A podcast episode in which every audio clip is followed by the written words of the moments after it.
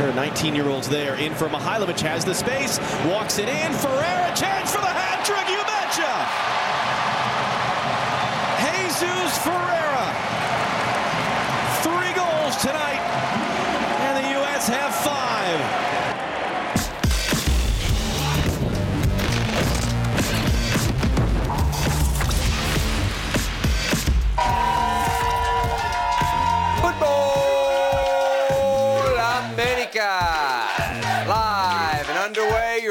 Images of St. Louis, Missouri, the gateway to the West. And for the U.S. men's national team, the gateway the Gold Cup knockout rounds after a convincing 6 0 victory over St. Kitts and Nevis. Alongside Herculez Gomez, I'm Sebi Salazar. This is episode 261 of Futbol Americas, the one where the national team plays in St. Louis. I'm in Washington, D.C. And Herc, where are you and who are you with? I'm at a Walter Station Brewery. My good friends here, the Phoenix American Outlaws chapter. I got to show you this jersey, man. It's one of the coolest jerseys I've seen. Hold on, put this down really quick. Woo! Let's go. With, with my good friends out here, the chapter. Look at the Phoenix chapter representing. There we go. Oh, this is my favorite thing. My man's got a scarf. It says more beer on it. I got to cop this one. Look at this. Let's go. And he's at the right place, a brewery. Mark, I gotta ask you, Absolutely. we have a dripping or tripping later in the show, but an impromptu dripping or tripping on that kit, what are you giving it there? Looked fire. Oh, it, it's a dripping too, because it came it came with some drinks, so it's a dripping.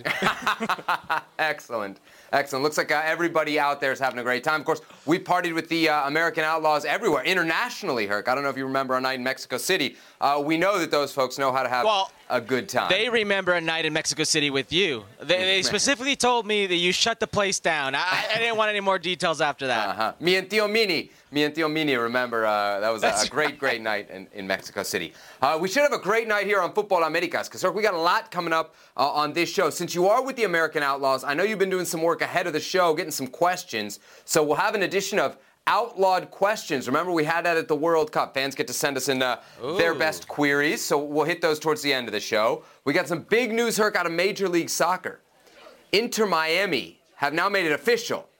No, not Lionel Messi. Tata Martino. Tata Martino is going to take over uh, Inter Miami. Very exciting news there. We'll break that down. I'm sure uh, you and I will both have uh, heated reactions to that. Speaking of heated reactions, we got a Gold Cup shocker involving Canada. Okay, we got we got to talk about what's going on with Canadian soccer, and we have the first in a series of exclusive one-on-ones with members of the U.S. Women's National Team. The first interview that's going to air in that series tonight is Alex Morgan. Can't wait to bring you that a little bit later in the show. But let's start with a look back at the game, Herc, that just wrapped in St. Louis. Gold Cup Group A action. United States against St. Kitts and Nevis at City Park, home of St. Louis City SC. 12th minute, Djordje Mihailovic going to open the scoring for the U.S. Yeah, Djordje Mihailovic right there, staying with the play. It's a good ball through. Busio doing a good job pulling that back, and Mihailovic right place, right time. All right, I'm not saying this is uh, should be up for the Puskas, but it's pretty good, Bryan Reynolds. And Zendejas will take that assist too. If I'm not mistaken, that's his, maybe his first assist with the U.S. men's national team. A corner, Aaron Corner finds his way to Bryan Reynolds. Bryan Reynolds, how tall is my man, by the way? He's like, he's 6'3". If that's an assist, that's a Futbol Americas run it back assist. Jesus Ferreira with a great goal there, the finish to make it three. Yeah, great presence of mind, good little run. First touch in a space, second touch back of the net. 25th minute, Ferreira in behind again. That's four. Yeah, it's a calm little finish. Great bob by Djordje Mihailovic right there. He got he took a, a huge knock, and this finish is just calm. 4 0 at the half hour mark. 4 0 into the second half. Ferreira on a hat trick. Ferreira with a hat trick. Mihailovic again, very calm, collected. Jesus Ferreira, that's an easy finish for him. U.S. looking for a six. They find it in the 79. Mihailovic yeah, credit to uh, Cristian Roldan here. He doesn't go crazy, brings it down. Presence of mind, finds Mihailovic. Mihailovic, one touch. Second touch, tucks it right in. Final score there: U.S. six, St. Kitts and Nevis nothing in St. Can I get Louis. some nachos? Can I Can we get, get some nachos, getting from her? Come on, come on. The guy's been working all day. Wow. Thank you. nachos, nachos, nachos. All right, it's a full-on Joe's party here on uh, Futbol America's late night edition uh, on the East Coast, West Coast as well. Gotta, gotta let my man eat. Gotta let the big dog eat. All right, as you uh, chew on that, why don't we chew on this victory for the U.S. Uh, men's national team? 6 0 against St. Kitts and Nevis. By the way, the 100th international opponent that the United States has ever played. Shout out to uh, Jeff Crandall, U.S. stats and information guru, who's been around the program for a long time. Uh, he pointed that out. So, okay, U.S. wins 6 0. Herc, what's the main takeaway tonight? Well, you have to acknowledge the opponent, right? St. Kitts and Nevis is a uh, country of almost 50,000 playing against a, a country that's uh, the United States, the largest country in North America. Um, it was always going to be difficult for them. Uh, But it is the U.S. men's national team B team, and that's not against the U.S. men's national team. Uh, they have to control what they control, and that's running up the scoreline because Jamaica's hot on their trail. The first game, the tie put them in a precarious position where most goals between Jamaica and the United States will go in first place, and in first place you avoid Mexico. So they have to take their chances, and that they did tonight. That was my main takeaway: is the level of the opponents, but the chances that were actually taken by the U.S. men's national team tonight. Are you looking at this statistic right there? Sean Johnson had more completed passes than seven players for St. Kitts and Nevis. Uh, Herc, I think if if we're ever going to talk about not just the opponent, but the quality of the Gold Cup and really the purpose of the Gold Cup in general, it probably ought to be after a game like t- today, right? And we can pick on St. Kitts and Nevis, but there's a lot of teams that you can you can question here. Qatar brings financially something, but footballing they bring nothing to this tournament. Guadeloupe is not a FIFA member, so take that for what it's worth. And Right. Cuba, we found out today, reportedly has four players defecting from the team. And then on top of that, all the big teams aren't sending their stars. So at some point, I think we really have to question Well, what CONCACAF is doing stars. to its own tournament here. Okay? It's a fair question, especially with the inclusion of the CONCACAF Nations League. If you're going to treat this as a second-rate tournament, then that's what the fans are, are going to think it is or, or view it as. Uh, when the United States men's national team sends their B team, maybe a slash C team, and all the European top European prospects are now on vacation. And Canada does the same with their main players like Alphonso Davies, Jonathan David, uh, Cyle Larin. What you're essentially saying is your CONCACAF right now is the Nations League is more important. Yeah. It's more important than the continental title, which we've always told you is the Gold Cup. And if that's the case, then advertise it as so. So Mexico doesn't send their A team. So maybe Jamaica doesn't send. If, if they want to, if they want to. Yeah, yeah. Uh, to the point about the performance as a whole, I don't think you know pressure here is is too much, but there's some relative pressure for what you say about winning the group, and the fact that this U.S. team, who did make seven changes and change the formation, yes, it's St. Kitts and Nevis, but those are things you have to overcome. Um, it is worth noting here, they saw right before what Jamaica did to Trinidad. Jamaica wiped the floor with Trinidad. We'll get to those highlights a little bit later on. That sends a message. The U.S. knew that they couldn't just come out and get a win and get three points. They knew they had to golear. That pressure was on. And even though it's relative pressure, Herc, the group did respond. They get some credit for that, don't they? The group responded. Uh, They, they responded. They responded brilliantly. I will repeat, it is the opponent. Uh, Trinidad did beat this team 3-0. Trinidad is the stronger of the uh, two opponents that these two teams would have faced. So uh, that this doesn't take anything away from the U.S. men's national team. They shouldn't care about that. They have to do what they have to do in front of the opponents they play against. A Trinidad team that, by the way, didn't qualify on their own, we should mention, for this Gold Cup. In the Gold Cup at the expense of Nicaragua, who was out because of an ineligible player. All right, Herc, let's evaluate some of these individual performances as best we can, given the, the opposition. Let's do some stock up, stock down. And let's start at the top of the lineup, your former position. The number nine, Jesus Ferreira. We giving him a stock up or a stock down here on the eve of his hat trick. I mean, how can I give this guy a stock down? He just scored a hat trick in 50, 54 minutes of play. Here's the thing with Jesus Ferreira. I don't believe he's a nine. I firmly believe somewhere in the front line as a double 10, a 10, or even a second forward would be his best position. And I say it again. I said it to you before on this very program. Jesus Ferreira is going to go to a top 10 league when he leaves for Europe for Major League Soccer, and he's going to score 10 goals, 10 assists, double hmm. digit 10 goals, 10 hmm. assists in that league. He's that dangerous of a player. People may knock Jesus Ferreira for, well, look at the competition. Look who he scored against. What do you think Landon Donovan played against? Who do you think Clint Dempsey played against? You all play against the same people, same teams in CONCACAF. That's not his problem. You Yeah. can't deny the cold hard numbers are there. You can't question the position of play. Absolutely. You can't question when the level gets higher. Absolutely. But I think if you're denying what you're seeing with your very eyes, it's an injustice to not only the player but yourself. Sure. I mean, how far how far up can his stock go though, right? Because one, you mentioned the opposition, it's also the other guys, right? If we look at this US roster, there are not a lot of guys that were on the Yeah, World Cup team, period.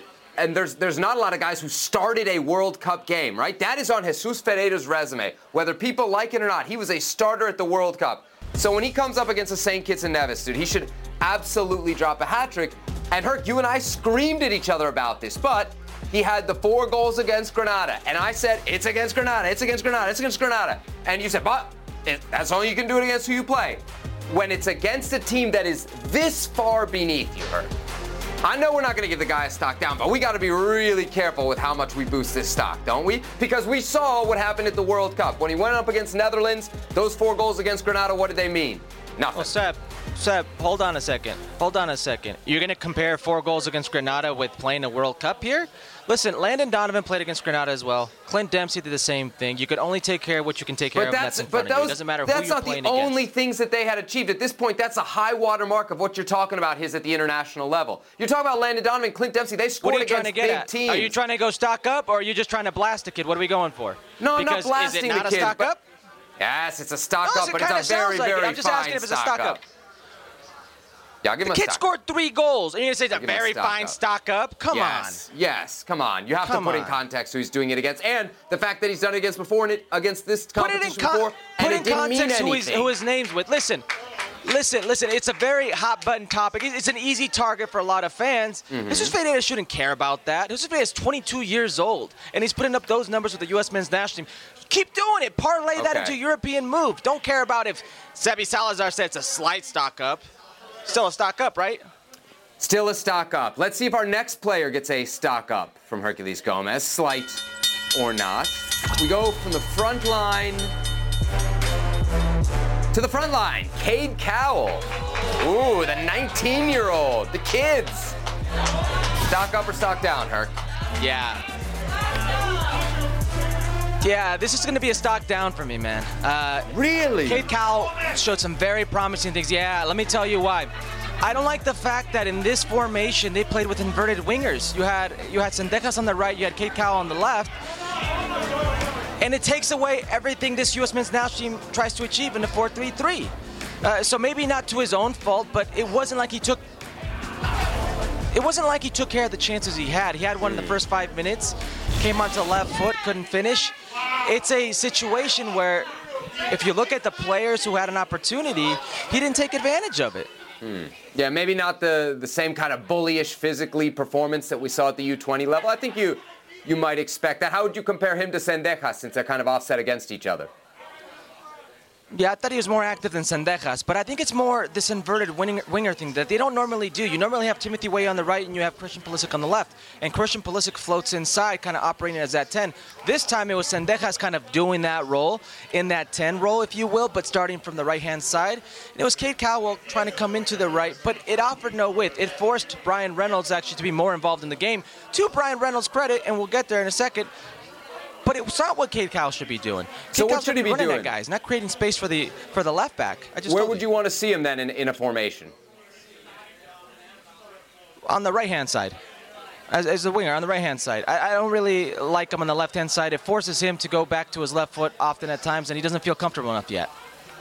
All right, Jesus Ferreira scored three goals. We both gave him a stock up, Yeah. a little more begrudgingly. Uh, what about Djordje Mihailovic? He got on the score sheet a couple times and an assist. What are we giving him for his performance Uh, today? two This assists. is two assists. Uh, this is one of your favorite players all time here on Futbol America. You've been on the on the Djordje bus for a minute. Yeah, Djordje Alexander Mihailovic. Alexander Mihailovic. I am on that train. Listen, do you remember Djordje when he exploded onto the scene in Chicago Fire? He was like 18 years old. Yeah. Uh, the kid in the same season he explodes on, he was a big player for Chicago Fire, very promising player, has an ACL tear. Uh, comes back, comes back stronger, goes to Montreal, becomes a completely different player. And since then, he's showing us that player. He didn't get a chance to before the World Cup. He's showing us a player he can be right now. And you can say what you want about this tournament. That does not matter. The opponent doesn't matter. You have to perform when given that opportunity. Two goals, two assists, and actually thought he could have done a little bit better. Way mm. stock up.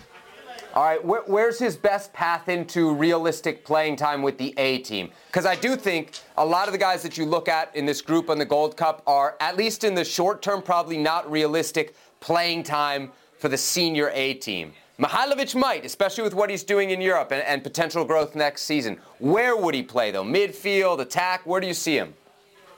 Midfield, midfield. You can play him in that eight spot. Uh, if you ever go double ten, that's where you can position. But the eight, eight, spot, and listen, when we talk about that eight spot, you've seen Weston McKennie there. Mm-hmm. You've seen Yunus Musah on the other side. When it's Tyler Adams who's deploying there as that six, right? You see Luca De La Torre come in. We've heard names like Malik Tillman, but we've never seen him really play with the U.S. men's national team at a high level. Mihailovic can earn his way there as well. I firmly believe that, especially playing at a big club like like he's playing uh, with with the ironing, uh, sharpening of the iron, uh, mm-hmm. uh, excuse me, that will be playing in the Eredivisie. I think he'll get better, and that's the, the spot for him if he wants to compete here because that winger position uh, is very difficult. And the U.S. doesn't really operate with a 10 or a double 10, so it's got to be that 8 position for him. Yeah, yeah, if they play in the 4 3 3, right? If they go 4 2 3 1, maybe he could be, uh, I don't know, back up to Gio Reyna in that 10 that everybody seems to, uh, to like so much.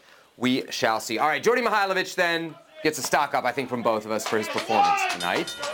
Last up, is this last up on stock up, stock down, or do we have one more? Jalen Neal, the kid, the real kid.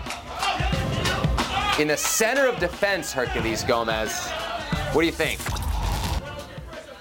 Kid is 19 years old. Let me just mm. put that in perspective for a second. He's played a handful of name, games for the U.S. men's national team, and you couldn't tell from it. You, you couldn't tell that it's been a handful of games or, or 30 games. There was a there was a play today where he stepped into the midfield and he had a ball breaking or a line breaking pass to Djordje Mihailovic that Djordje Mihailovic eh, should have done better with. It was a 1v1 with the goalkeeper, didn't do mm-hmm. well enough, but it's a center back playing a 1v1 line breaking pass that you don't really don't see from a 19-year-old center back. So I repeat, I think uh, he's got a very high ceiling. Stock up for him every time I see him, especially with the U.S. men's national team. I think he gets better. Uh, his debut, he had one mistake, but other than that, I thought he was very, very solid. Every time I've seen him at this level, he's gotten better. So stock up for me.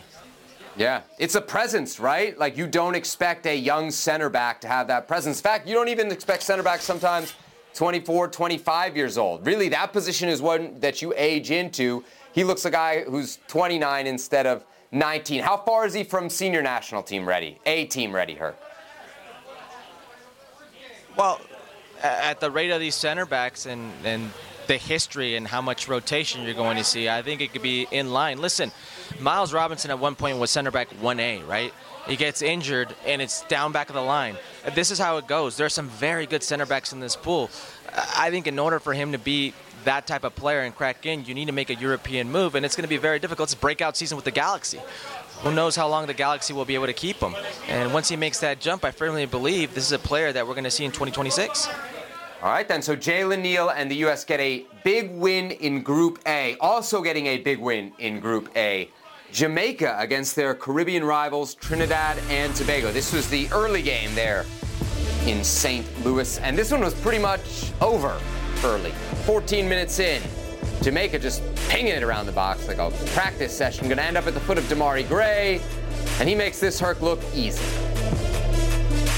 Yeah, Demarai Gray already had an assist for the U.S. men's national team. Good reception right here. A very good finish. Tucks it in. 17th minute. Leon Bailey in behind. Way in behind.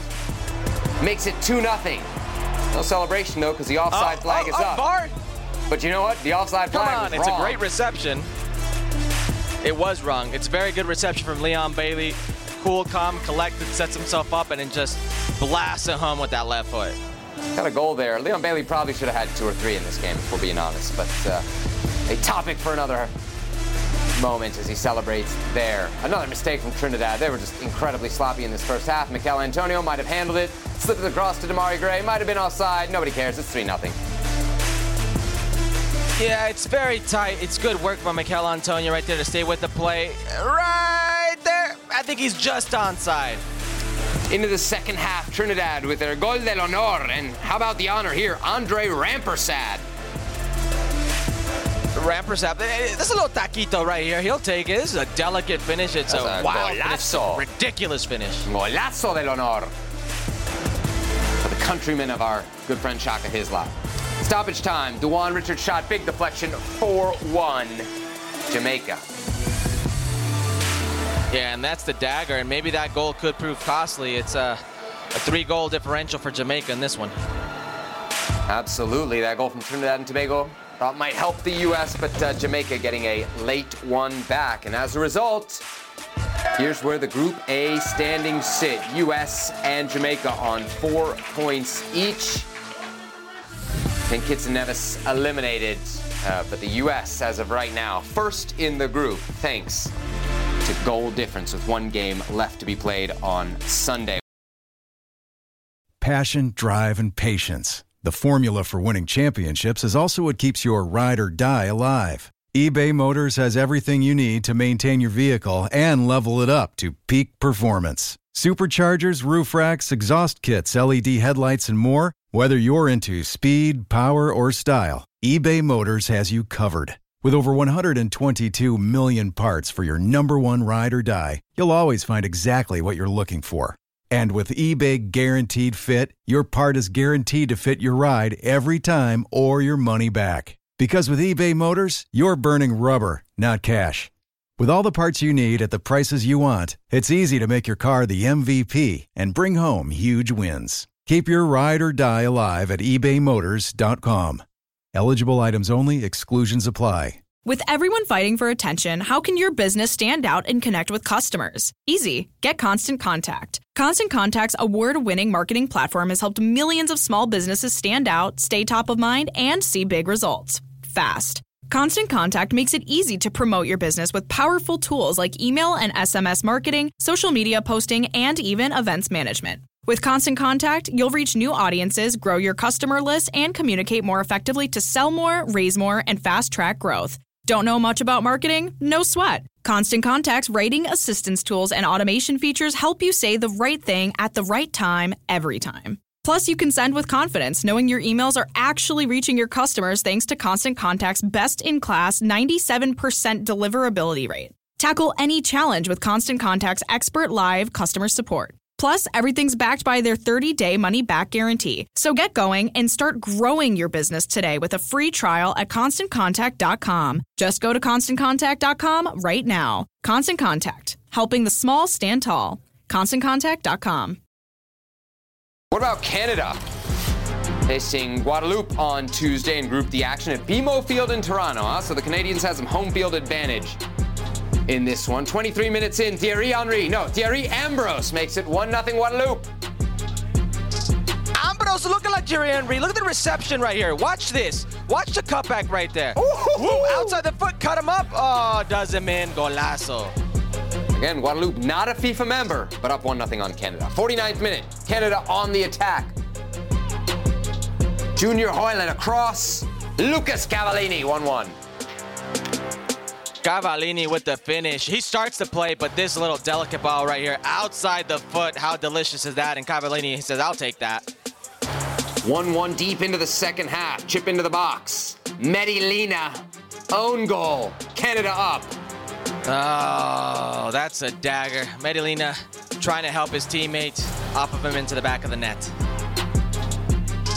Set piece and stoppage time for Guadeloupe. Thierry Ambrose gonna get the shot, and it's another own goal. Jacen Russell Rowe, the guilty party. Yeah, and Canada will be booed off the field by their fans in Toronto after this draw. First game in group phase in Toronto, booed off the pitch. Game ends 2 2. What does it mean for the table in Group D? Well, Guatemala leads the group thanks to their 1 0 victory over Cuba. Again, the big story with the Cuban team. Uh, four Cuban players have reportedly left the team. Now, the big story around Canada how about this, Herc? TSN and not Canada reporting that Canada's soccer's finances, Canada Soccer, of course, the Canadian Federation, are so bad that they may have to file for bankruptcy and even be forced to skip the September and October international windows. This, of course, with the Canadian women's national team, the reigning Olympic champions, weeks away from participating in a World Cup. Herc, it sounds like a case of a federation setting their national teams back. What do you make of it? It's exactly what it is. I mean, imagine this. Imagine a company, a Canadian soccer business, CSB, negotiating a TV rights deal for, let me check notes, one for that goes until 2037 that only pays about three or four million dollars annually to its federation. Mm. what are you doing? All of a sudden, Canadian football is valuable. All of a sudden, they have fans, they have support, and this is what you're doing. And now you might have to file bankruptcy, and now they may not even be able to play games. And it's on the heels of sending your women to a World Cup. Uh, I mean, this is this is these are things we used to hear about in Concacaf. Mm. Th- this is like FIFA Gate stuff we're talking about here. Yeah. No, it's it's deeply concerning, Herc. And, and what I'm most interested is when this is finally coming out. And it's finally coming out, Herc. You know when? When soccer people get in charge, okay? Jason DeVos was a guy on the Gold Cup winning Canadian team back in 2000. He's kind of now the interim head of Canada soccer in this moment of crisis. But let's talk about the, the recent presidents, the recent folks who have been in charge, right? Nick Bontis, business professor. Does that sound familiar to anybody? Mm. Okay. The guy before him. Oh, yeah. Another money guy. The guy before him, and trust me, Canada Soccer's issues, they run deep, they run historic. Victor Montagliani, who right now is the president of CONCACAF. So we got we got big questions here, and I mean big questions, and we have some big names that ought to have some answers, Herc. Because to your point about serious mismanagement of a major opportunity, According to the TSN reports, the cash reserves for Canada Soccer have gone from $7.1 million to $2.4 million from 2021 to the end of 2022. So you lost all that money in a year. You sent your men's team to their first World Cup in 36 years. And on the year after, your women brought back Olympic gold. I mean, that is a huge yeah. botch. And Herc, to your point about the deal, okay? Canada, Canada Soccer signed an exclusive marketing deal, gave away essentially all of their marketing rights to one company. If that sounds familiar to fans it in does. this country, it should. Because for many, many years, that's what the U.S. Soccer Federation did with Soccer United Marketing, which was owned, of course, wholly by Major League Soccer. And for people who think that this stuff doesn't matter, think about all the legal bills that U.S. Soccer has rung up over the years. And then ask yourself whose interests were they representing? Whose interests were they representing? In whose interest was it to get involved in legal fights with your players? Doesn't sound like the Federation's interest. So that's why when you when you sell your marketing rights to somebody, you better know well who you're in business in, because right now Canada's in big trouble. And Herc, I do think this puts a little bit different context on the comments from John Herdman at Nations League, because I thought they were they were born a little more yes, frustration. Absolutely I think I think no no no. He was actually pointing that the house is on fire, and if somebody doesn't put it out soon, it's going to spill over onto the field. Oh no no no! I knew John Herdman was right. I, I mean, we we've heard about these things even before the World Cup. Do you not remember they had a, an issue with the supplier, the official supplier? They actually wore the same jerseys they wore throughout World Cup qualifying. If you look at Canada's jerseys, they're probably the same ones they wore in the World Cup. They're the only team in this confederation that's not changed jerseys. Ask yourself why. And you also mentioned some uh, Soccer United marketing. Mm-hmm. Uh, the Mexican national team still does business with them. Mm-hmm. Mm-hmm. There you go. Hands in all the pots around American soccer. By the way, as of now, I don't think, although Christine Sinclair, I saw something maybe earlier today, there, there might be a, a kind of tentative CBA with the women. As of right now, there's no CBA with the men or women for Canada soccer. So lots yeah. to be resolved there yeah. in the coming days. Uh, by the way, on a much lighter note, the ESPYs are coming. Are you going to be on the red carpet, by the way, July 12th? Isn't that usually your assignment? It is. Ah, okay. Herc will be working at the Gold Cup semifinals, obviously July 12th, which yes, you'll be watching as I well. Will. But uh, you can vote. You can vote now, ESPN.com, or check the QR code there on your screen. Best soccer player. Lionel Messi's up for it. Can you believe it?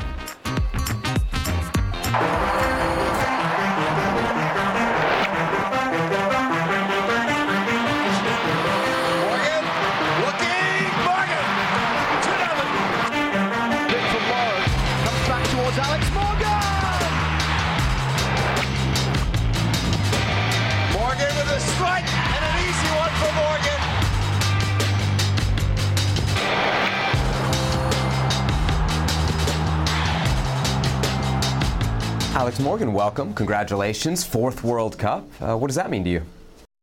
Wow, fourth. Um, I mean, it means a lot. Just being able to endure being on this team for uh, 13 plus your, years is it's hard. It's challenging. It really tests you mentally, physically, and um, to be alongside Kelly and Pinoe um, in our going for our fourth. Um, we want to go all the way. Use the word endure. Uh, tell me a little bit more about that. What it what it takes to kind of stay at this level within this team, which we know has that ultra competitive history. Yeah, it is ultra competitive. Um, absolutely, it's it's really challenging, and um, each coach has their style of play they want to implement. They have um, a certain direction they want to go, and I think that each player's job is to make it. Um, to make it so hard for the coach to leave them off of a roster. Um, I've you know, especially these last four years since getting pregnant, um, I've been in and out of the team. And so to have been in now consistently in this last year um, and getting back to more consistent minutes um, like I was prior to that, uh, it, you know, it takes it takes everything out of you. And so to get to this moment now, I want to be able to enjoy this World Cup um, and enjoy every moment knowing that I just worked so hard and sacrificed so much to get here. You mentioned the manager. Um, obviously, Vlatko Andonovski calling you, telling you you've made the World Cup team is a thrill. What's a bigger thrill, that phone call or seeing that it was Taylor Swift that announced your spot on the roster to everybody? Because I feel like that's a little bit bigger deal. Yeah, well, yeah. Um, it was a big deal to have Taylor announce me on the roster, but getting that call from Vlatko, mm. he makes the decisions, not Taylor. So I'd have to say the, the call from Vlatko saying I officially made the roster is just kind of like a moment. Like, I think it doesn't matter um, how secure you think anyone on this team is to get that call and be officially named to the roster is just a sigh of relief. It wasn't just Taylor Swift in that, you know, video, it was the president. It seems like everybody has gotten behind this team. You've been around it for a long time. Can you put into words just kind of the focus or the intensity of the focus around this team has maybe changed from when you started? Oh, I think just the the amount of eyes on this team has just been so much more than, you know, 11, 15, 19 like it's steadily just gone up and up and I think that the NWSL has helped with that. I think just the um, just the fight that we had for equal pay starting in 2016 until now, um, and advocating for other teams as well as they um, as they fight um, for equal pay and equal working conditions. Um, we're at a different spot now that than we've ever been um, on this team, and going into this World Cup, I think it's going to be not only the most competitive World Cup, but it's going to be the most watched World Cup, the most attended World Cup. Um, it will be the best World Cup that there's that there's ever been. It'll be your first World Cup as a mother. How mm-hmm. did motherhood change, impact Alex Morgan, the the athlete? I really think motherhood just changed. It, it it made me just appreciate the time that I get on the field because when I'm home, I'm not Alex, the soccer player. I'm mom. Um, my daughter doesn't care if I scored a goal or if I missed a goal or if I got injured or if I'm playing at the top of my game. I'm just mom. So I think just when I get on the field, I really do enjoy it. I enjoy that time knowing that if I'm away from my daughter, I want to make sure it's worth it. Um, and then I think just going into this World Cup, I just feel, I feel way more just at peace with where I am and just a sense of calmness um, more than the previous World Cups. And that sound of being a parent, you think?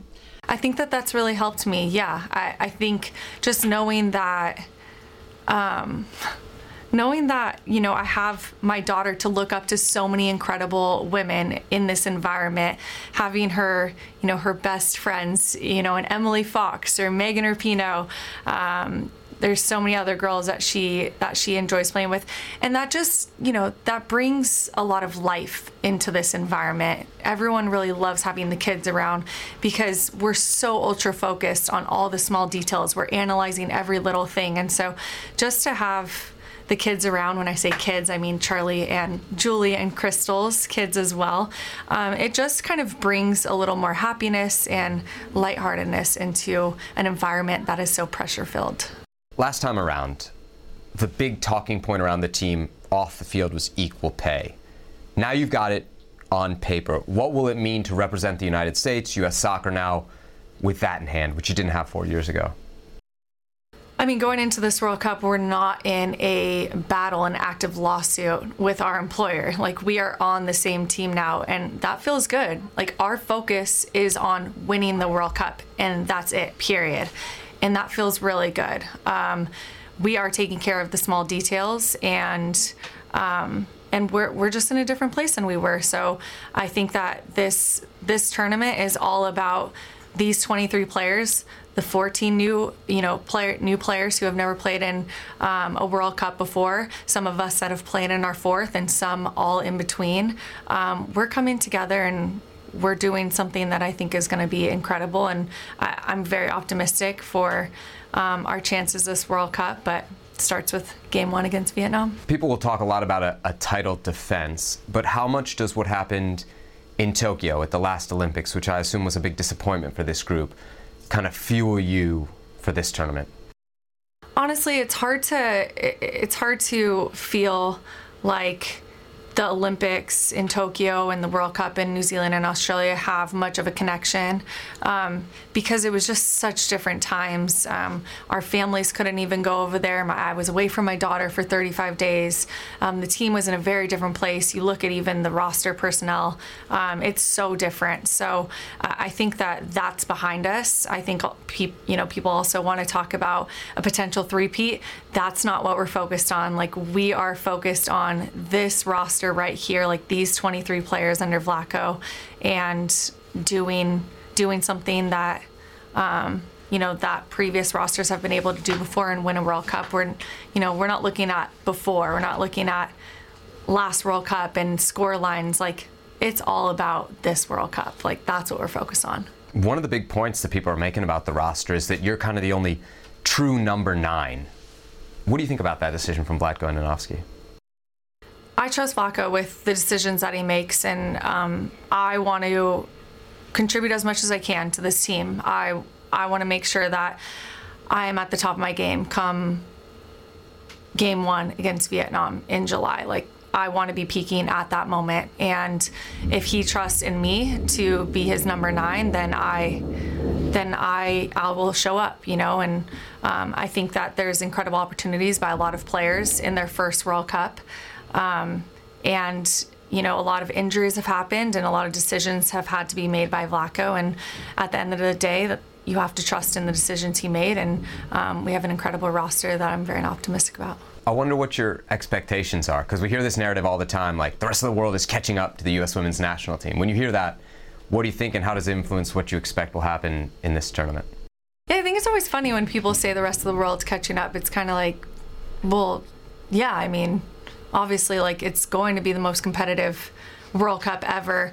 There's incredibly competitive leagues around the world. Um, women are paid more and respected more in in soccer more than ever. Of course, like yeah, the competition is is tough. We're we're not going to be blowing out teams at all. We're going to have incredibly tough competition from game one, um, hopefully until until the last game, until the final, August twentieth. Um, I, I, can't even say who our toughest toughest competitors would be because I'd absolutely be missing two or three or four.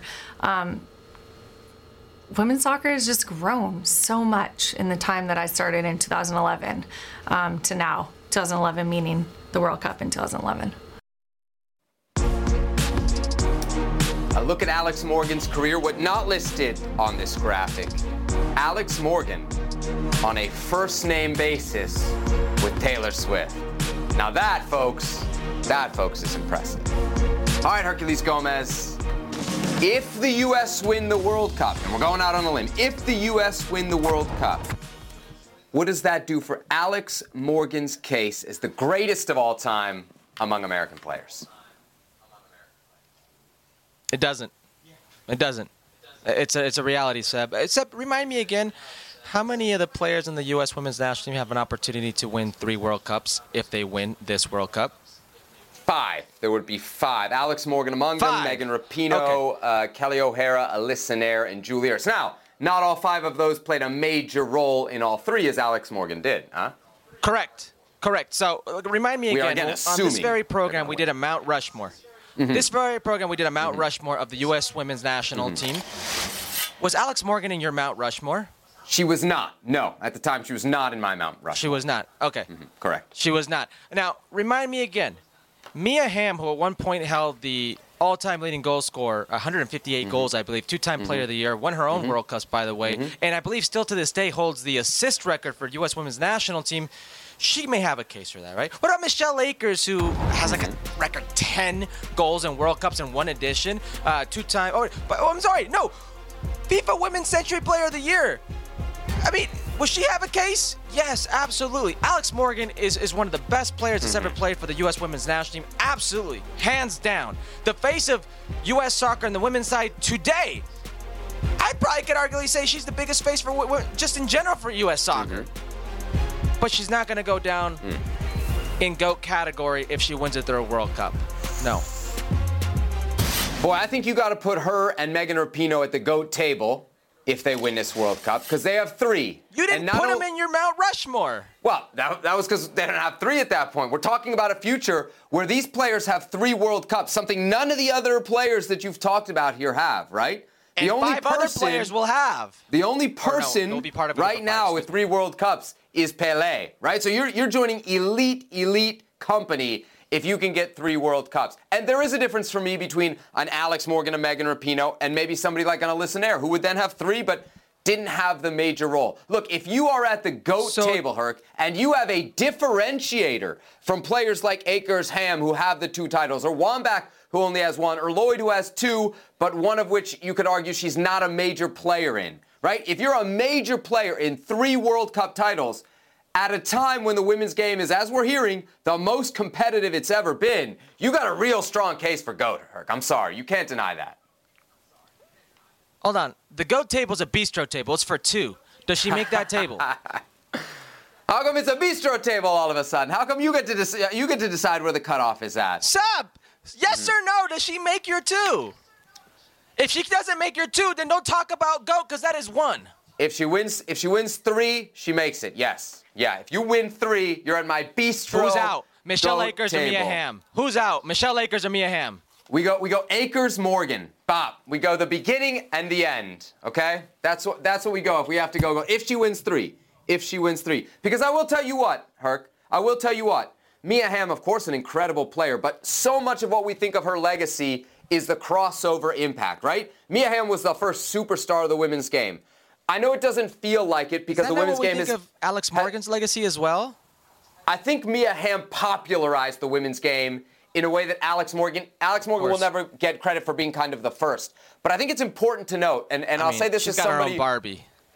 There you go. I mean, that's major. But I, as somebody who covered the National Women's Soccer League when there weren't three games a weekend with 20,000 folks in the stands, and you were talking about attendances of 2,000, 3,000, 4,000 people, when Alex Morgan would roll into town, any town, they would get their biggest attendance. And so she's not only going to, again, if they win, have three World Cup titles, she will check every single box that you could possibly check from a marketing crossover standpoint. Her, I don't think you can downplay what three World Except Cups one. back to back to back Except with Alex. Morgan would have on Except the future. one. If you think Mia Correct me Hamm if had, a, had a huge impact on 20 years, what are the next 20 years Correct going to look like? me if? I'm wrong.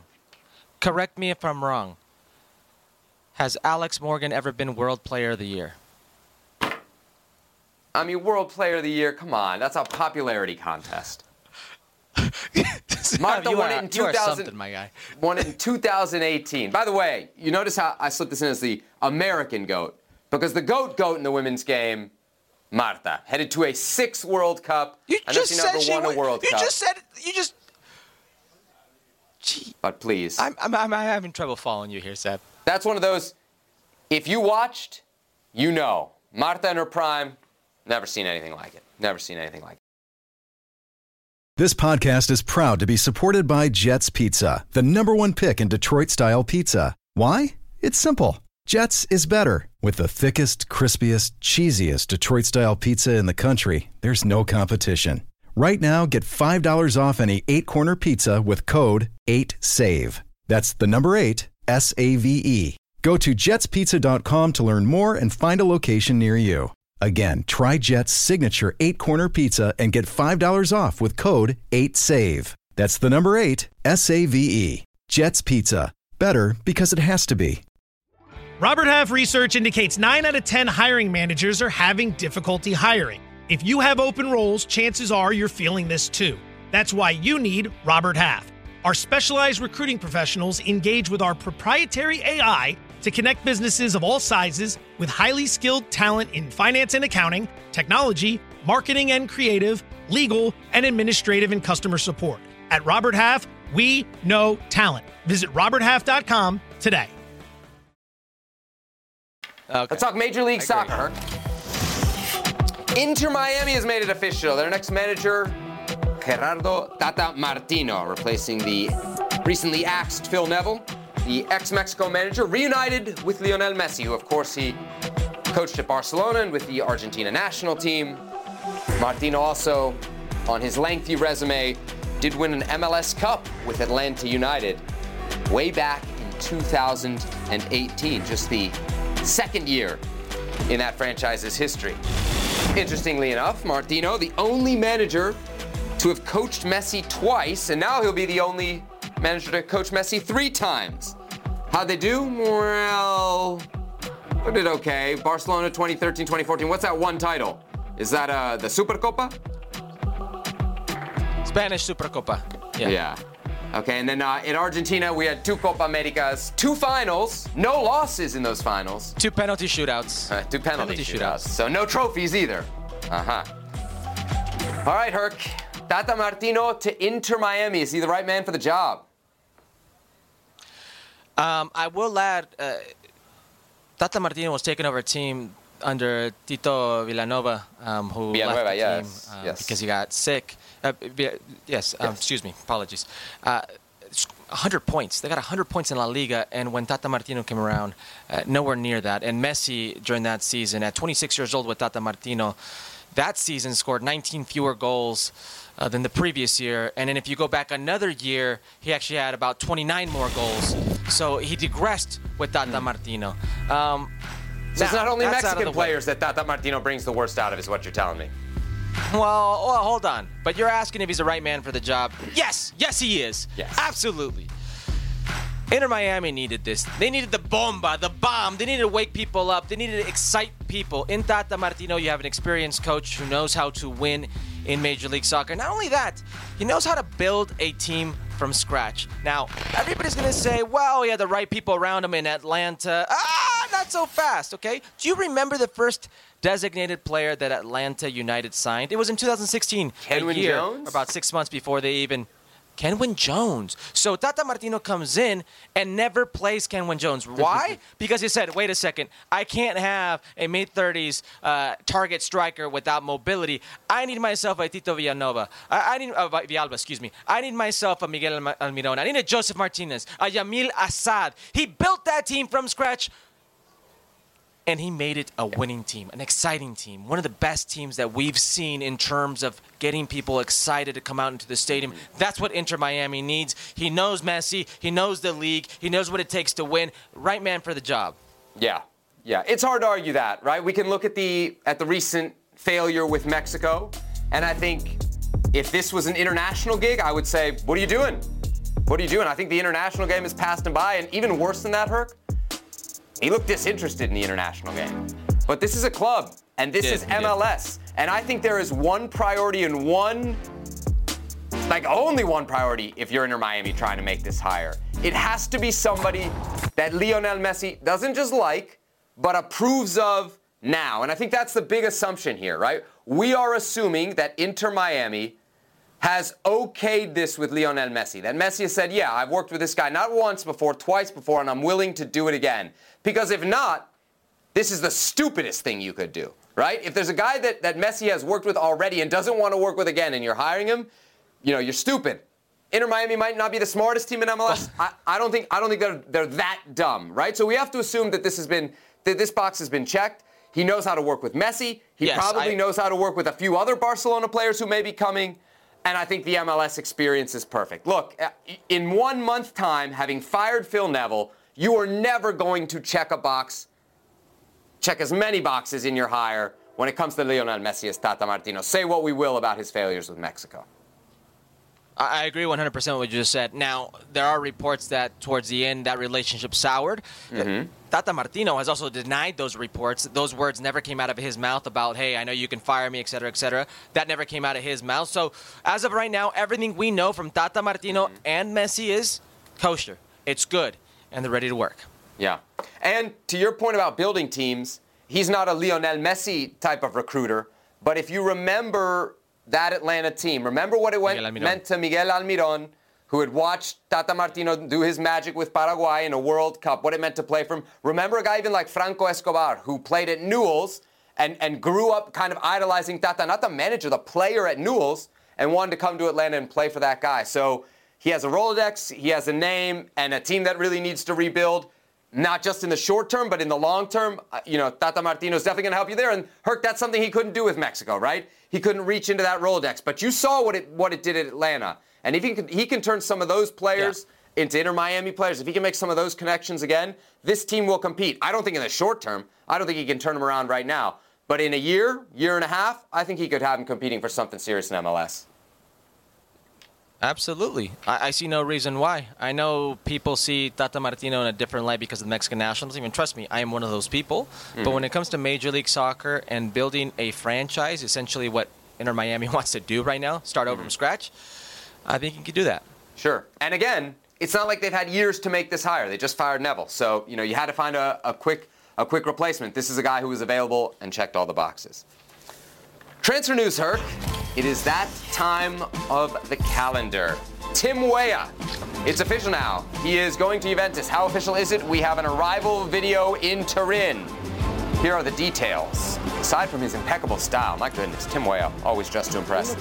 It's for a reported fee of 12 million euros to Lille. Apparently, it'll be a five year contract.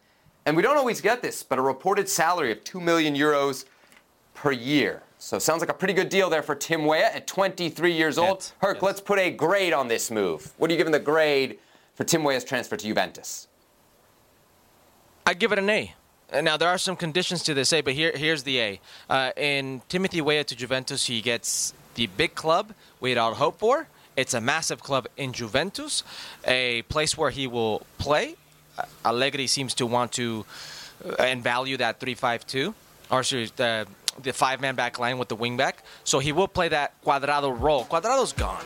Cuadrado was a converted winger that ended up being an outside back. They can do the same thing with Timothy Weah, which from all accounts is what I'm hearing will happen. Timothy Weah has a lot of experience playing in that role from Lille. He played on the right hand side, he even played on the left hand side.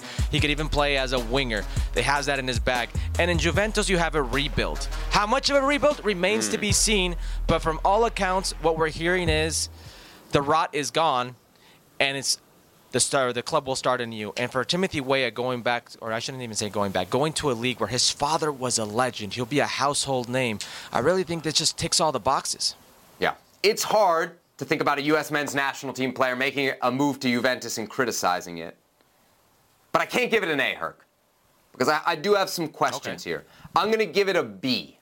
Because the big club you talk about is true. Absolutely. You cannot deny what Juventus is historically. Massive but club Massive. You want Champions League with that massive club, right? And at least in this season, you don't have it. The other point you bring up is an interesting one. I would have thought going to a club like Juventus, I'd be more worried about his playing time. But I look at the players on the roster, and that's not actually my concern. I think he will get playing time. But if we were complaining about him playing as a wingback at Lille, and he plays as a winger for the national team, it's pretty clear, Herc, what you said, his role here is going to be as a wingback. That doesn't bother you? Yeah. No. No, I've seen Cuadrado do it for the Colombian national team. Listen, good players find a way. They find a way with the club team, they find a way with the national team. I think this is a great experience for Timothy Weah. I think he could do well. Timothy Weah is a player. Mm-hmm. Timothy Weah is a player that is dangerous at all times. He's shown it with the national team. He's never not shown us his danger. Even when he wasn't producing numbers, you, he was producing danger. I think it's going to do wonders for him. Now, you need to perform. And now Juventus, I gave it an eight, but there are some conditions, some caveats there. I mean, they could lose some players, some big players. How much of a rebuild remains to be seen, and that's the only thing that worries me.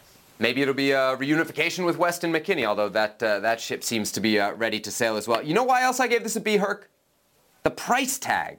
Doesn't 12 million euros seem like nothing to you for Tim Weah? Well, he not for uh, an outside back, no. I mean, because that's the thing. If that's where you're evaluating him, that's where he's going to play. I, I think it makes sense. He, listen, he also had three goals, three assists. Uh, you know, at Lille, it wasn't like he was lighting it up. So no, I don't think it's by any means nothing. Mm-hmm. Okay. Tim Weah to Juventus official. Looks like Ricardo Pepi to PSV, not far behind. I'm sure we will uh, talk about that on tomorrow slash Thursday's edition of Futbol Americas. Now, let's talk about the play of the week. The pressure to follow up Hypnotic and Cognac, weighing heavy on the team. Hypnotic was in the cup, blue, and ready for the play. And boom! Añejo Tequila came in with a smooth assist to Hypnotic's tropical fruit finish. Shaken, strained, poured.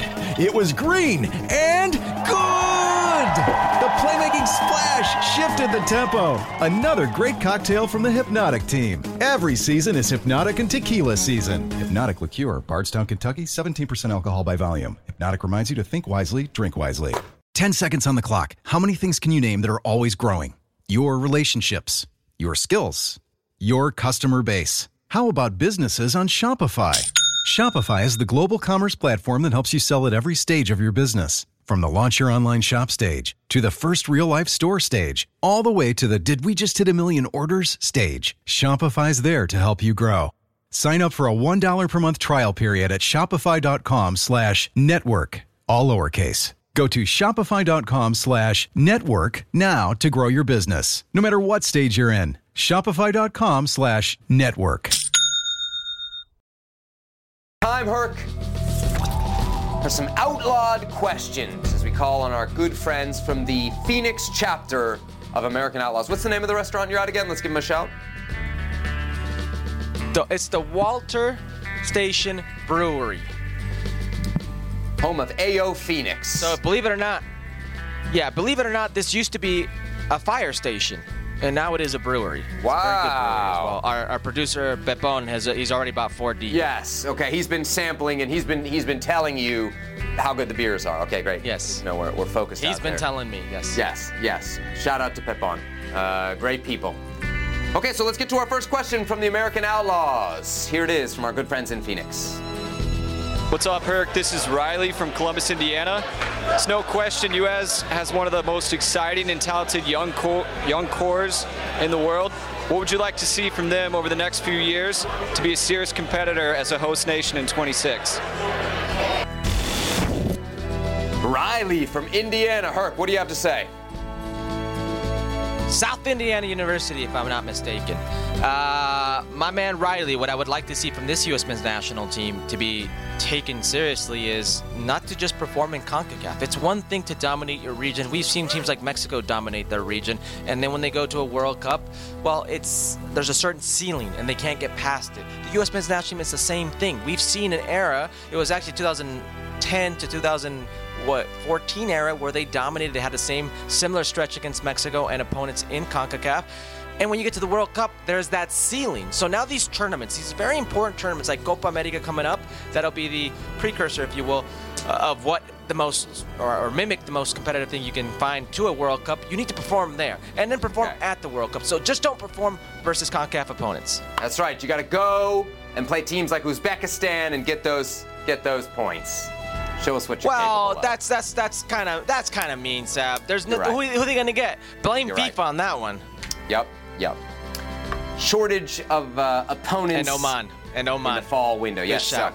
Producer, Can't forget Oman. Oman. Can't forget Oman. It could have been Anthony Hudson's Oman. You missed out, Anthony Hudson. Wow, what a showdown that would have been. A true rivalry battle on Futbol Americas. Uh, all right, question number two. This one also from our good friends at AO Phoenix. Hi, my name is Isabella Duran. I work at Phoenix Rising FC, and my question for you is who is the biggest threat to the U.S. women's national team this year in the World Cup?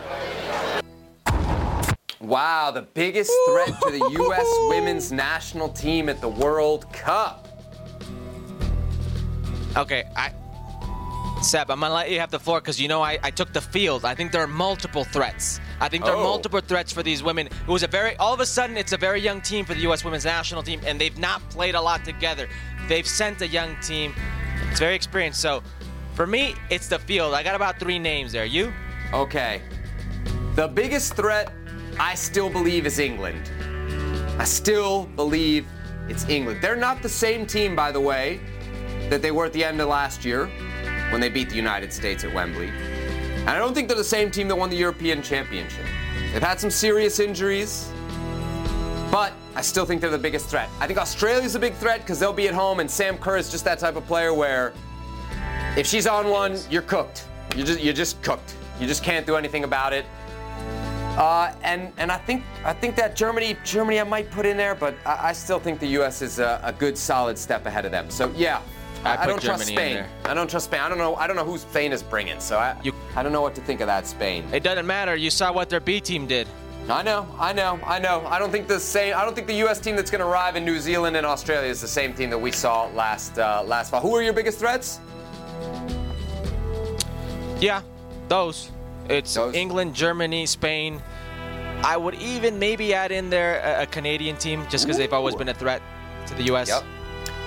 They uh, certainly got the uh, the better of all the North American teams at the last major international tournament, Canada winning Olympic gold. All right, our next question here on Outlawed Questions, not from Phoenix. No, no, no, no, no. From the site of victory, St. Louis, Missouri. That's right. Let's listen in. Uh, Herc and Sebi, which member of this team, of the younger guys on this team, is most likely to be on the 2026 World Cup roster? Ooh. Futbol America represented there. Uh, Herc, who do you think? Which Gold Cup player you think will be on the uh, World Cup roster? Give us a surprise name. You know, not not not a Turner or a Ferreira or one of those guys. No, he said young player. Turner Yeah. Ferreira. Uh, Tur- that, those are I mean, those are already veterans within the group. I will go if I had to choose one from this group that I've seen. Mm-hmm. Um, it's between two.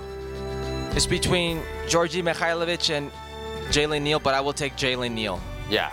He's 19 years old, man, and and just I know he started. He had that one air um, in the very first game against uh, was it Bosnia, if I'm not mistaken, um, or Serbia, excuse me, Serbia in LA, in that January camp. But that was the only air I've seen from him at this level, and ever since he's gotten better and better and better. And you can say what you want about the competition, but we've seen other center backs fold with said competition. Hmm. I think he's got a certain composure about him and athleticism that I really like.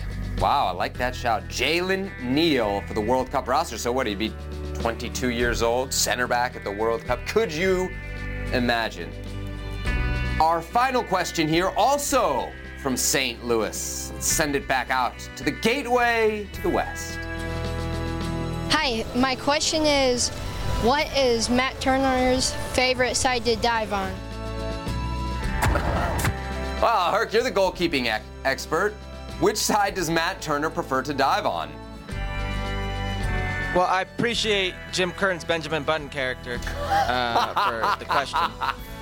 Um, that would be his left side. Oh yeah? It's his that- left that's side where that he Sa- dives saved Leon to. Bailey, He's very right? good at it. Yes, yes, yes. And terrible yeah, I, I am giving out Matt Turner's secrets right now. Yeah, don't give, don't give out those secrets. Don't give out those secrets. I, I appreciate it, bud. Thank you for the question. Yes. Yeah. Very good stuff. All right, Herc, before we get out of here, let's talk some fashion sense and the good folks at home. Drippin' or trippin'? Now, this is a Marvel Adidas MLS collaboration. They're calling it the MLS Americana jersey. There's also a ball. I'm hoping this is a pregame top. Or but what is this, Herc? Pre-match, yes. Oh. No, these are these are these are pajamas. I, I, I just bought some for my son. Yes, your holiday, proje- yeah, Oh, holiday no, no, pajamas. I'm not yeah. kidding. Yes, these are pajamas. Uh-huh. And that same soccer ball, my son already had. I've already seen this. Yes. I'm gonna give it a tripping because if I don't, my kids will be very upset. This is gonna be a Ah. hit with kids. Maybe not with adults, and that's the issue, but it's gonna be a hit with kids. Watch. Okay. Uh, is Marvel Disney? I need to know that before I make my comment here. Oh, Okay. come on now. Why are you asking that? How old Just- are just- you? Uh, this is this actively hurts my eyes. I'm sorry. I mean, this is just it's not a good look. Tripping. Trying a little oh, bit too come hard. I on. Little Rafa's gonna look cute in that. No way, no way. I'm gonna get dizzy looking at him if he if he wears that. The uh, Marvel Adidas collab. Send it to Herc. He'll he'll want it for his kids. We should have done the Club America kid. Huh? That would have that would have 2T some and things 5T. out. That would have evened some things out on the dripping or tripping. All right, we are back tomorrow. Yeah. Thursday, uh, regular time. We will of course be previewing Mexico's game, which is later Thursday night against Haiti. We will have the next in our series of one-on-one interviews with members of the U.S. Women's National Team. Tomorrow's interview, Sophia Smith. He's Herc in Phoenix. MVP. I'm Seb in DC. And we'll see you in I picked her, 24 not you. hours right here on ESPN Plus.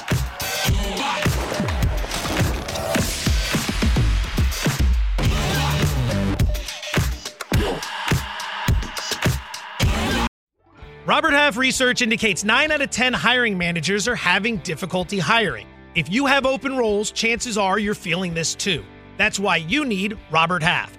Our specialized recruiting professionals engage with our proprietary AI to connect businesses of all sizes with highly skilled talent in finance and accounting, technology, marketing and creative, legal, and administrative and customer support. At Robert Half, we know talent. Visit roberthalf.com today.